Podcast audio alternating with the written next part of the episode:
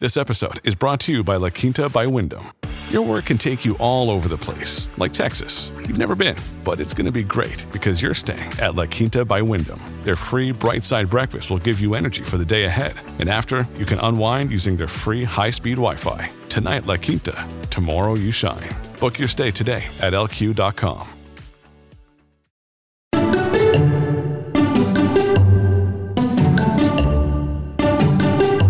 Welcome, bibliophiles, all of you out there. I'm Charlie Gibson. Welcome to another bookcase. I am Kate Gibson. How are you? Really excited to have you back, bibliophiles. I'll have to look that word up later. No, I'm just kidding. Today, our guest is Michael Finkel, whose new book, The Art Thief, focuses around an incredibly prolific art thief who was amazingly successful that you might not have heard of. His name is Stéphane Breitwieser. And not to sound too, you know, David Hasselhoffy, but he's really big in Europe. he, he went across Europe and he stole billions of dollars worth of art, sometimes in highbrow ways, sometimes in lowbrow ways. It is a fascinating story. I'm not sure many Americans know the story of Stéphane Breitwieser, but Kate's right. The amazing statistic to me is he stole a valuable piece of art every 12 days for seven years. And he didn't sell it. He kept it for his own appreciation and for, I guess, for his own ego as well. He stashed it all on the walls of an attic room in his mother's house. Like you do. Like you do, so that he could look at the art. But it's a wild story because he got away with it. As Kate said, in the most lowbrow, he didn't lower himself from the ceiling with a rope around his ankles. He, he just walked in and stole it right under the eyes of guards. It's just amazing that he would get away with this. He did for a long time. And Michael has done a wonderful job of chronicling this fellow's story in a book, which appropriately is named The Art Thief. It is. It's a very twisted, really. I mean, the apparently the Swiss police said that he stole over 60 different ways. That means that he used 60 different, over 60 different methodologies to steal things. And some of them were just, hey, I'm going to toss this out a window and hope that a bush catches it and I'll grab it on my way out. He sometimes had multiple burglaries a day.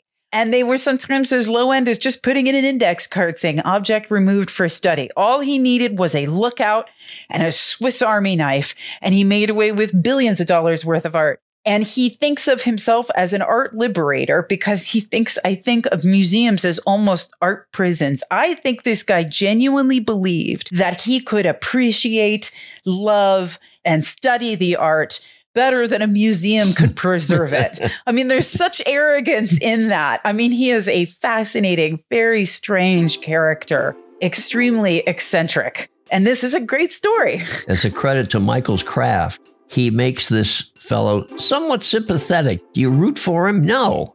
But you begin to think, hey, this guy's amazing. Anyway, uh, Michael tells the story probably better than we do. The Art Thief is the book. And it is the story of this fellow, Stéphane Breitwieser. If ever you heard that truth can be stranger than fiction, his story certainly fits that bill. Here we go, our conversation with Michael Finkel. Michael Finkel, it is such a pleasure to have you in the bookcase. The new book, The Art Thief. You know, when I do this for a living, and so everybody always asks me, What are you reading right now? And so when I told them about The Art Thief and gave them the brief, like two or three sentences on Stéphane Breitwieser's story, most of them had never heard of it. And so I have two questions. Why have most people never heard of this story? And how did he get away with what he was doing for so long? Well, first of all, I am so happy and honored to be here. I'm thrilled that you've chosen to discuss the art thief. So, Stéphane Breitwieser, the reason why probably everyone listening to this uh, has not heard of him is that he is French. Uh, he lives in the Alsatian region of northeastern France. We spoke to each other in French. He did tell me that I was the first American journalist that he's ever uh, spoken to at length. And how did someone get away with more than 200 crimes? How did he steal from museums that many times without getting caught? And I think the simplest answer is that he's a great thief and he didn't try to sell the stolen works. He just enjoyed them, which makes him different from almost every art thief that's really ever lived. I think if I was writing fiction, I don't think I would be so bold as to make a, something as unbelievable as a Stéphane Breitwieser. He, it's just like if this was fiction, you would just throw the book across the room and saying this is completely not believable. And the fact that it's not just true, it's been, you know, thoroughly and carefully fact checked makes it all the more extraordinary. So I think that he felt sort of like he was a very accomplished thief and I don't think he ever thought he would get caught. So I would, I'm going to say that he felt that he sort of deserved to get to have these works of art and thought that he could outsmart everyone for as long as he wanted to. At his first trial, the Swiss authorities listed 60 different methods of stealing, ranging from as basic as throwing something out the window. I think my favorite of his, you know, simplicity equals success is uh, finding a card in a display case saying, you know, object removed for study. And you sometimes see this in the museum and just using this object, like literally an index card bent in half to make a little tent that says object removed for study is possibly the greatest art stealing tool of all time. Forget skylight entries, forget smoke bombs and anything else that, you know, Tom Cruise might use. Just fold an index card in half and make sure it says in whatever language from what country you're stealing from, it just make sure it says objects removed for study and put that object in your pocket. And that uh, the genius is in simplicity, I guess. He wasn't lowering himself through a glass ceiling, you know, with a rope around his ankles. He wasn't picking extraordinary locks. He was walking into a museum, stuffing what he wanted under his coat and walking out. Now, he did have a lookout. He did have a lookout.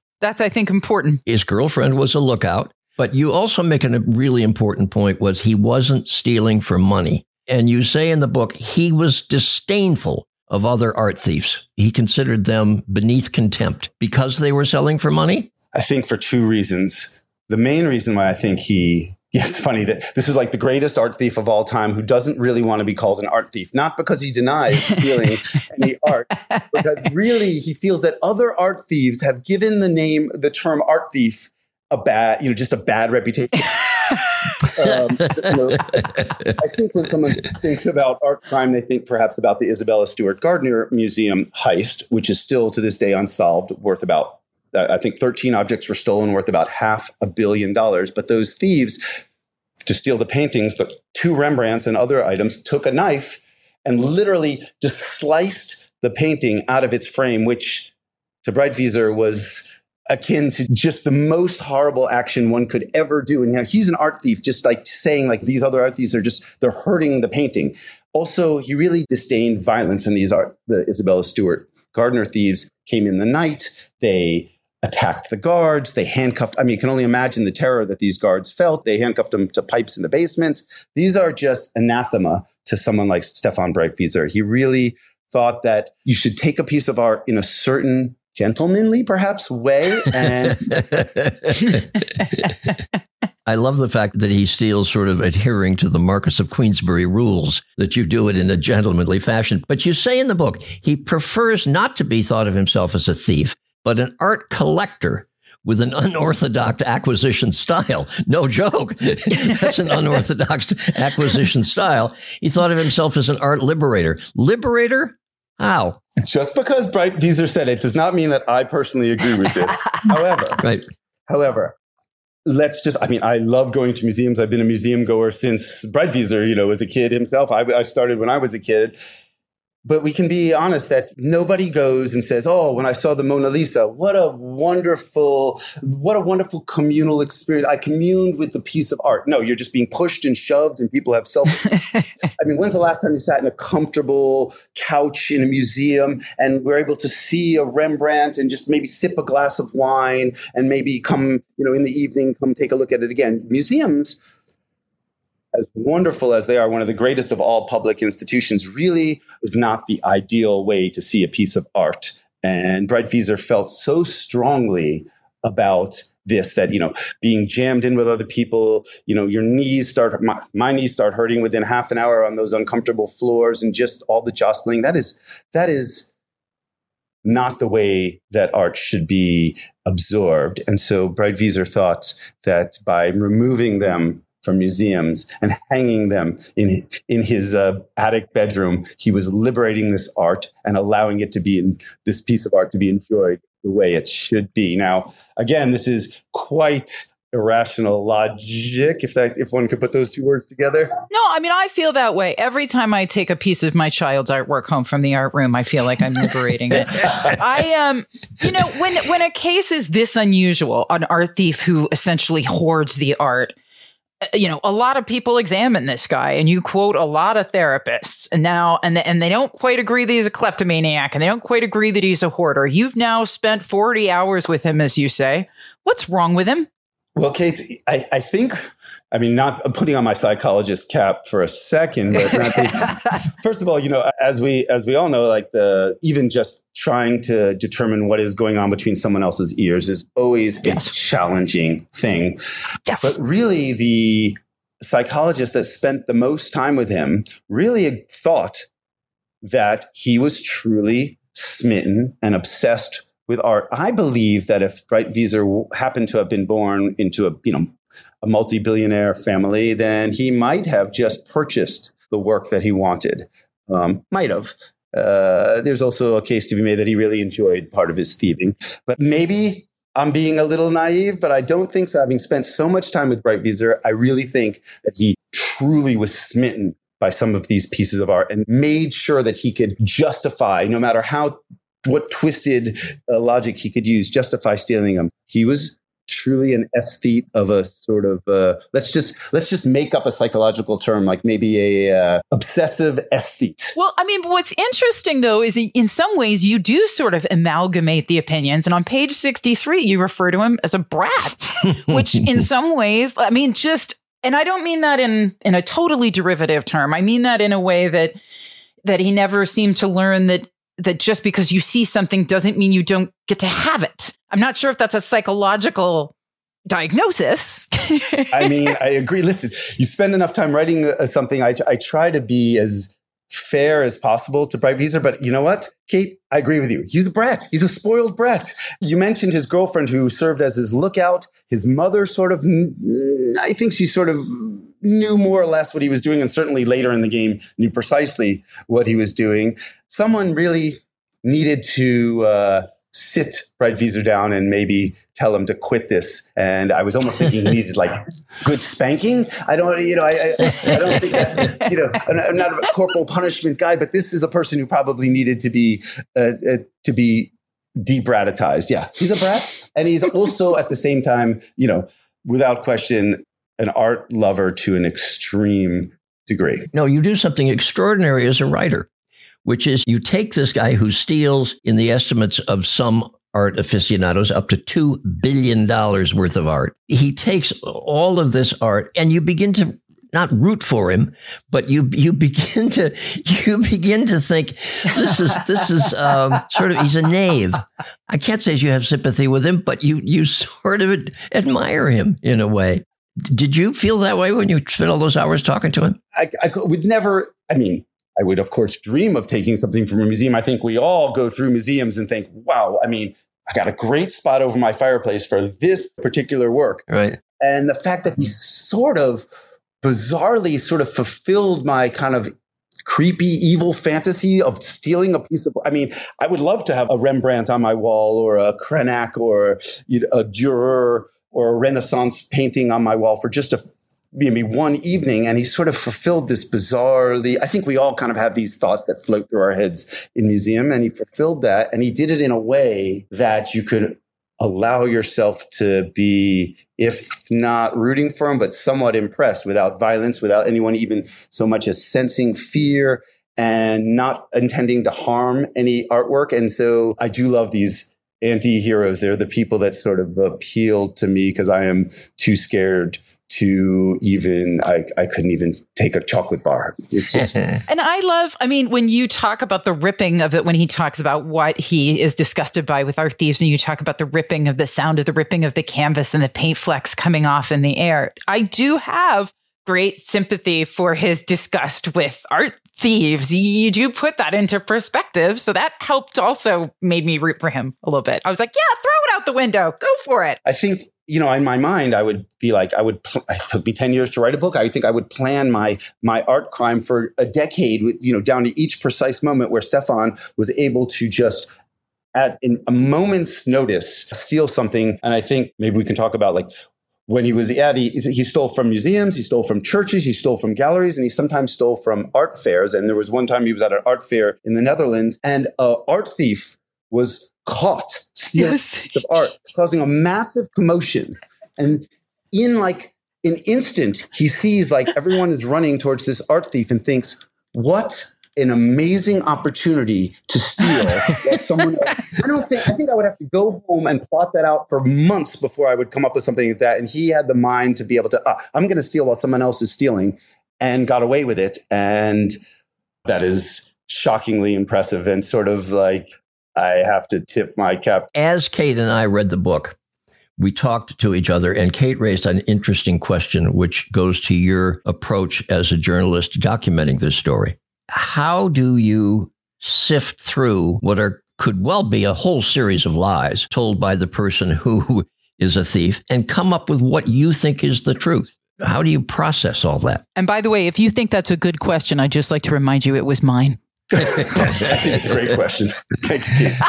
And not only is it a, not only I think it's the most appropriate question too. Like, yeah, of course, everybody when they're being interviewed, they want to mold their own reputation. So of course, I spent not just as many hours as possible interviewing Breitwieser, but checking every police report that was available, talking to the two main detectives that hunted Breitwieser down and the lawyers that both represented him and prosecuted him and cross-checked everything possible. Now, because I was able to talk to Breitwieser himself, as I mentioned in very early in the book, there are some level of detail that only comes from him, but the beats of each of his crimes are able to be independently verified. And that only makes everything more astonishing. It's not like he stole two or three works of art and said he stole 200. There are police reports for every single one. I spent a couple of years trying to track down everything I could, including some of his home videos that show all the stolen works in his attic bedroom. He lived in his mother's house, which also just like adds another wrinkle of just ridiculousness to the whole story. Was there anything that surprised you about him when you finally met him in person? I think there's a there's a um, a good line from one of his um, psychologists that says the most extraordinary thing about Stéphane Breitwieser is how ordinary he is. This is why he was able to get away with everything. He can sort of blend into a room. So we did a few road trips together where I tried to retrace some of the steps. And when I was sitting in the car next to him, we would have a conversation, but he was almost, I'm not going to say catatonic, but very quiet, very reserved.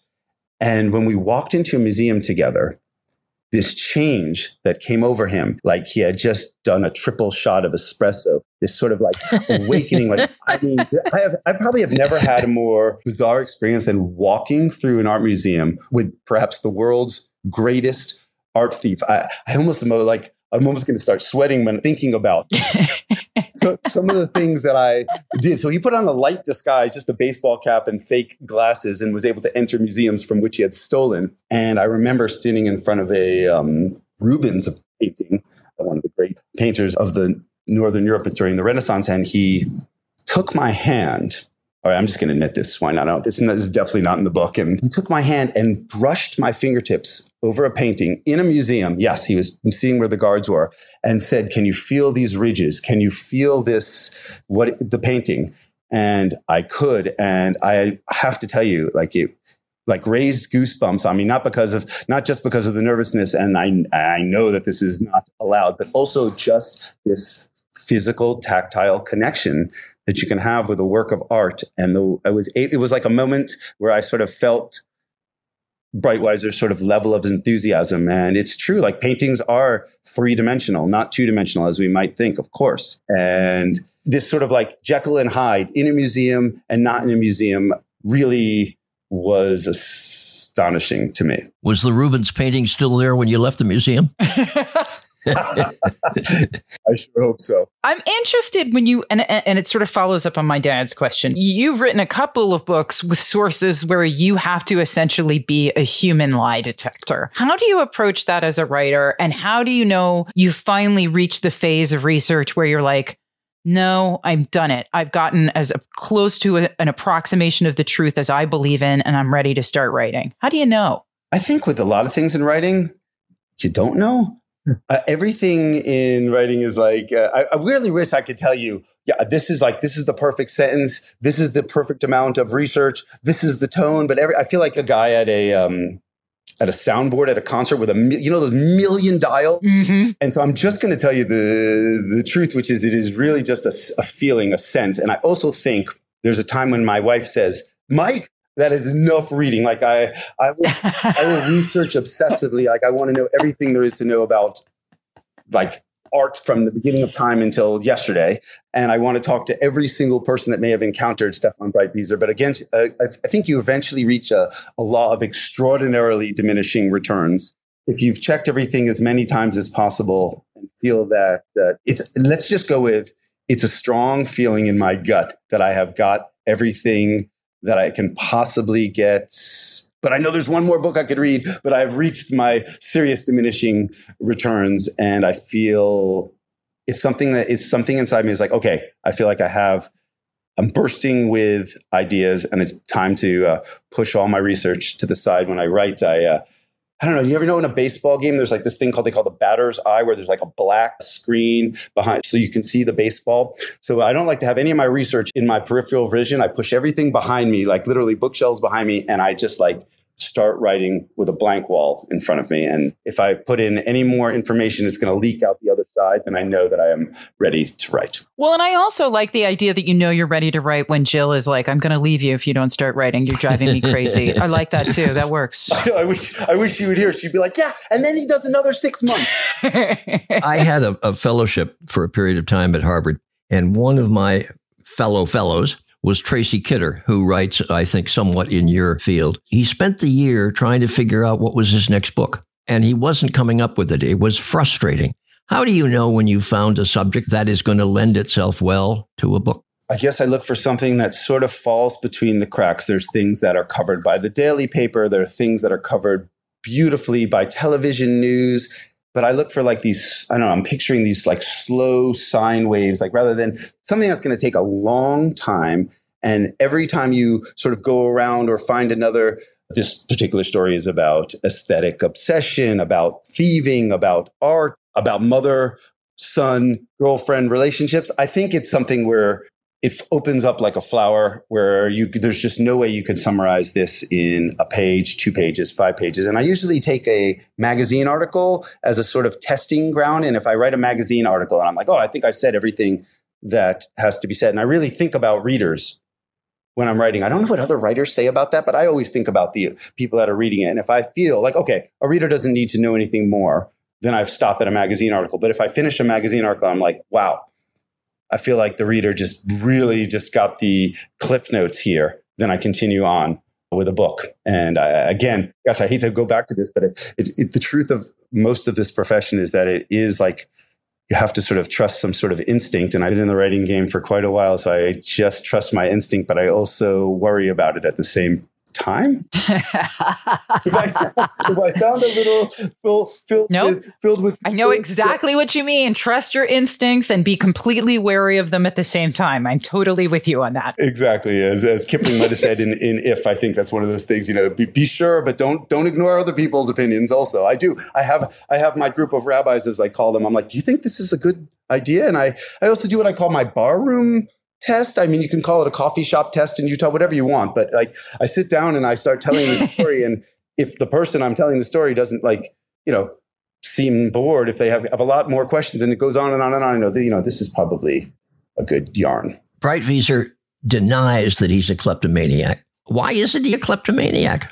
According to the DSM, the great book of uh, mm-hmm. s- uh, psychological disorders, is that a kleptomaniac has a couple of distinct features, which is the most important one is all kleptomaniacs feel this after stealing something, they feel this letdown steeped in like shame and regret. And also they, by definition, a kleptomaniac really is the object is to steal, not the item stolen. It's the action. And so Breitwieser was very specific about what item he stole. And rather than feeling shame or regret, felt elation, excitement and celebratory, hmm. you know, instinct. So he really, I think, as the book progresses, as his story progresses, as his history progresses, I believe that he started out really loving the art and sort of afraid of the stealing. And by late in the game, I let's just say I think he also liked stealing. The Art Thief by Michael Finkel. It was a real page turner for me and not a story I knew. And I don't think a story a lot of people know a lot about. If you don't know who Stéphane Breitwieser is, pick up this book. It's a fascinating character. Thank you so much for being with us. Thanks for listening to me babble on. I really appreciate this.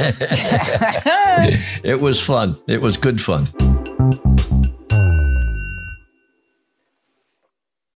Look, Bumble knows you're exhausted by dating.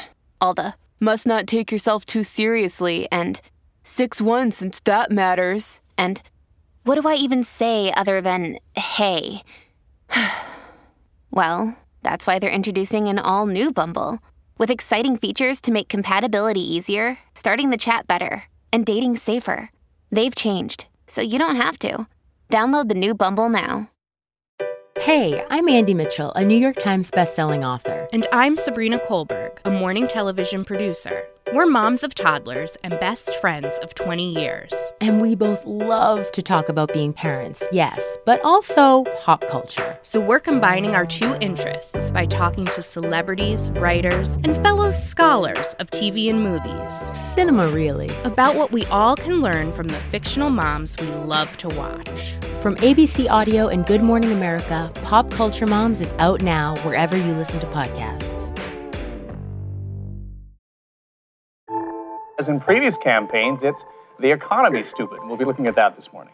First, though, it's the news, stupid. It is the economy, stupid. It's not the economy, stupid. It's national security, stupid. It's the hair, stupid. In 1992, one of the best known pieces of presidential campaign wisdom was born. It's the economy, stupid. But was it actually the economy that won Bill Clinton that election? In a new series from the 538 Politics podcast, we're taking a look back at conventional wisdom from past elections with a critical lens. Where did that wisdom come from? And does it hold up today? Find the Campaign Throwback series in the 538 Politics feed wherever you get your podcasts.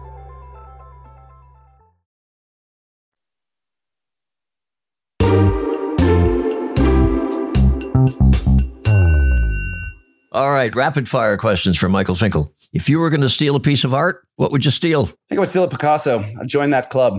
Most stolen artist of all time. Hmm.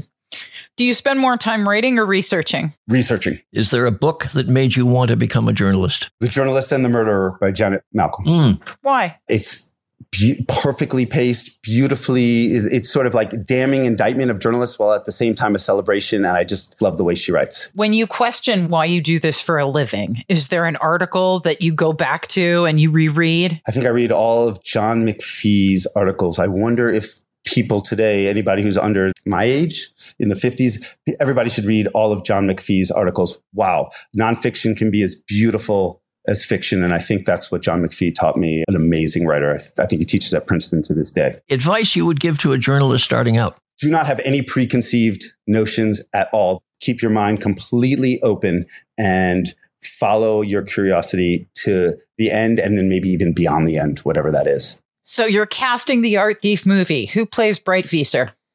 Timothée Chalamet. Ooh. And Anne Catherine? Wow, I haven't thought about Anne Catherine, his girlfriend. Let's go with uh, Felicity Jones, who uh, she's a British actress who played mm. in um, a movie that, that was made of one of my previous books, and I think she's fantastic. And my wife and her became became somewhat friends, and so she'd be perfect. And then the last one. This is going to be a little bit harder. Who plays his mom? uh, let's see, um, Olivia Colman. Ooh, good oh. one. I wasn't ready for any of these questions. You've spent a lot of money on that cast. what are you reading right now? And do you tend to read more fiction or nonfiction? When I'm researching, I read nonfiction until the end of time. And then when I want to not, f- I, I, I read more fiction for pleasure, tend to be jealous of great uh, nonfiction writers, David Grann, everything like that. What I'm reading right now, I'm I, this is on my bedside table, The Twelve Lives of Samuel Hawley by uh, Hannah Tinti. I met her and she gave me this book, and I started reading on the plane. I just finished reading tomorrow and tomorrow and tomorrow. Mm. Ooh, this, yes. Wonderful. Wonderful. I read it. I, I thought I would have it for the whole vacation, but I couldn't put it down on the flight from uh, Salt Lake to Paris, and so it's done. Great book. Revered book that you've read that perhaps you wish you hadn't. uh, Silas Marner. I don't, uh, a lot of the things that were a, lo- a, lot of the things that were assigned to me, and you know, I, I sometimes you know I, I, have teenage children, and I sometimes when they're assigned something that's extremely difficult, I I feel that sometimes they take that difficulty and apply it to all literature. And so, I mean, the only thing I, I say to my children, if you're really, really struggling with something, God, this is a bad thing to say. Just close the book and go on to another one. There's so many books. I relate. In one of your books, you say, I've lied about myself a few times. And one of the lies is I finished James Joyce's Ulysses. James Joyce's Ulysses is my father's and my choice for the answer to that question. I just want to say that. Might I add, by the way, that I can no longer, I have now finished reading this. this you is, finished it. This is actually, and not only that, let me just tell you something funny if you have a moment. So yes. when my first child, Phoebe, was born, I had read somewhere that you should read to your child. And I'm literally have like a 24 hour old infant in my lap. And I'm like, this, she's not going to understand what I'm reading. And I started reading Ulysses to her out loud. And I read the entire book out loud. And if she wasn't in my lap, I would not read it. And so not only did I read Ulysses, my daughter no longer has to read Ulysses because she heard every Good. Good. Was she ever wounded by that experience? And the final question something we stole from Stephen Colbert. In five words, what would you like the rest of your life to be? Adventurous, unpredictable, healthy, happy, and let's go. Um, I don't know how to say, uh, uh, filled with delicious food. Uh, delicious. okay. We'll call filled with so delicious much. food one word. Put, just put some hyphens in there somehow. We'll make it an adjectival phrase. So, what do you take away from that, Kate? I think it's really interesting. There's two questions about it. Number one, how do you really come up with a psychological profile of somebody who, like this, doesn't think he's stealing? doesn't think necessarily he's immoral, is contemptuous of other art thieves who might try to sell their art. That's one, how you come up with a profile of him. And number two, I thought your question was an interesting one. How do you, when you're dealing with a crook like this and a liar, uh, how do you finally come to discern what is the truth so that you feel your book is accurate? Well, it's really interesting. His most famous work is called True Story, a memoir, murder, and mea culpa. And it's the story of Michael's fall from grace at the New York Times. I won't tell say too much, but totally separate from his fall from grace at the New York Times. He ends up investigating a man who murdered his family and used Michael Finkel's name that he literally lifted from a byline. He used Michael Finkel's name when he was living in Mexico trying to get away with murder. And Michael goes and investigates this family killer's story. And this family killer is also, uh, his name is Christian Longo he is also a chronic liar, almost like it's ingrained in him. That lying is is something he can't not do, to use the double negative. And the art thief, Stéphane Breitwieser, Breitwieser presents a similar problem, which is that these two people are completely unself-aware and they have very specific pictures of who they are and they're very anxious for the world to accept the pictures that they have created of themselves and i would imagine as a journalist it's just very hard the process of putting together the truth from the mosaic of lies that his subjects have presented him is a challenge and he does it very well. Yeah, I thought Michael explained it very well that, that you do it by double checking sources and going to source after source after source and trying to sift through all the evidence. We're getting back to uh, having a bookstore with us every week. And uh, today it is Head House Books in Philadelphia, Pennsylvania. And it's a different bookstore, as Richard explains. Richard Wyngaert, it is good to have you with us from Head House Books. Tell me a little bit about the store. First, it's a pleasure to be with uh, both of you, Kate and Charlie. Thanks for having me on. Head House Books, located in the heart of the oldest parts of Philadelphia, sort of on the border between Queen Village and Society Hill. And it's a lovely sort of integral part of the fabric of the community now. It's it's fabulous. How did you end up there? Talk to me about how you ended up in the business. How did you fall into the So how did I end up in the business? That's really interesting. So I was in another I was I used to say entirely unrelated business, but now I understand that there is a, a real connection. At the time, it was unknown to me. Um, I was in the auction business before that, and so I was very much around. Uh, it was about aesthetics, and it was about creating an environment that sort of seduced you visually and knowing your market. And Head House Books is sort of that's very foundational to our philosophy. As soon as you walk in, we create a space that allows you to be sort of seduced or, or quiet and just we want you to open up and be make accessible that which you hadn't even anticipated before you go in. My worst customer, the, not my, no, they can be great customers. What I don't like or doesn't any customer is a good customer, is when they come in with a specific list of books that they, which is great. I mean, that obviously, you know, pays the rent, but, but I love when people come in and they're like just allow themselves to breathe and to take in and right to leave with something that they hadn't considered when they walked in. That mm. I think is the ideal Head House Books customer. Mm, mm. I love on your website it says we sell you books that you don't know you needed, and that's it's a very nuanced and unusual actually list of books that you recommend on the website. Very individualistic. Curated is an overused word now. So let me just say it's sort of assiduously sort of or put together, like with great commitment to opening your senses. And so I don't, there are a lot of things that I don't buy if I think you are reflexively going to just go to some behemoth online vendor. I don't, why would I waste my time? Or if, if it's a great airport read, fabulous. Go pick up number of those sort of, you know, very plot driven books that are great, but they're not, but brings people to Head House Books. I mentioned that you have an unusual list of recommendations yeah. on your website, which I thought was really interesting. And then I read an article about you that said your favorite books of all time hmm. were three books I'd never heard of. Which ones uh, Shantaram, yeah. The Sense of an Ending, and mm-hmm. Straight Man, you said is the funniest book you ever read. Oh, oh, oh um, oh, I love Straight Man by Richard Russo. I love that, that, book. That's a great book. I, funny story with that. I ran into Richard at one of these conferences and we are in the elevator together. And I saw his name and I said, oh, Richard, I have a funny story. One of the funniest books I've ever read. I was on the beach with my three daughters and I was laughing so hard they moved away from me. And he said, Are you sure it was the book?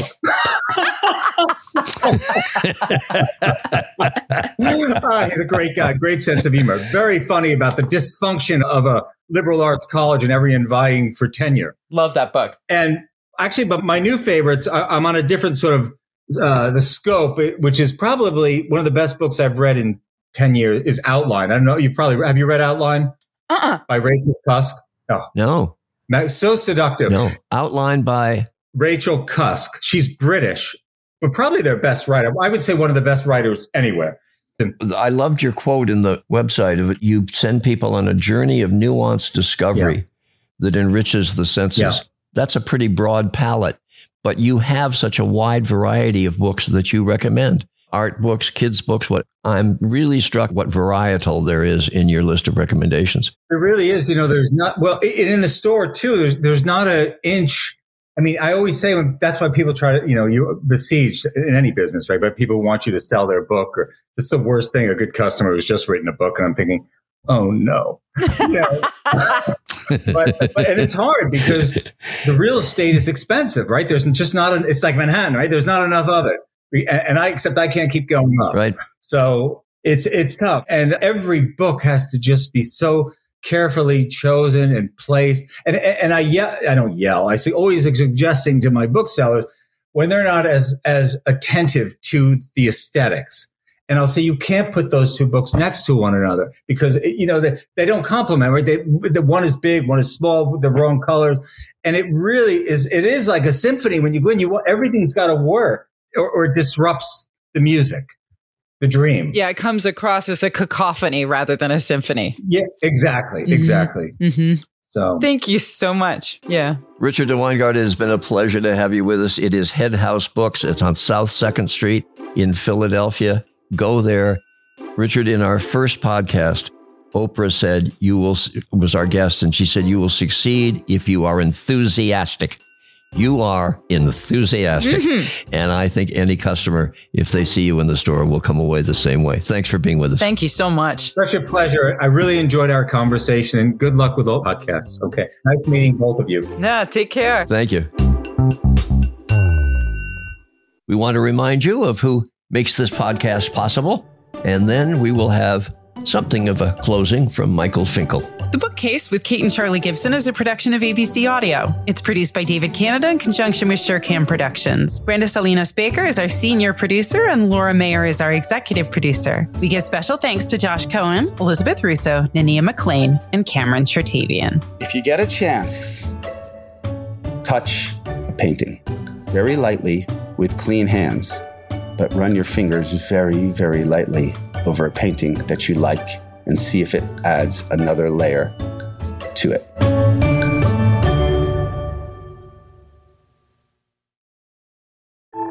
As in previous campaigns, it's the economy, stupid. We'll be looking at that this morning. First, though, it's the news, stupid. It is the economy, stupid. It's not the economy, stupid. It's national security, stupid. It's the hair, stupid. In 1992, one of the best known pieces of presidential campaign wisdom was born. It's the economy, stupid. But was it actually the economy that won Bill Clinton that election? In a new series from the 538 Politics podcast, we're taking a look back at conventional wisdom from past elections with a critical lens. Where did that wisdom come from? And does it hold up today? Find the Campaign Throwback series in the 538 Politics feed wherever you get your podcasts.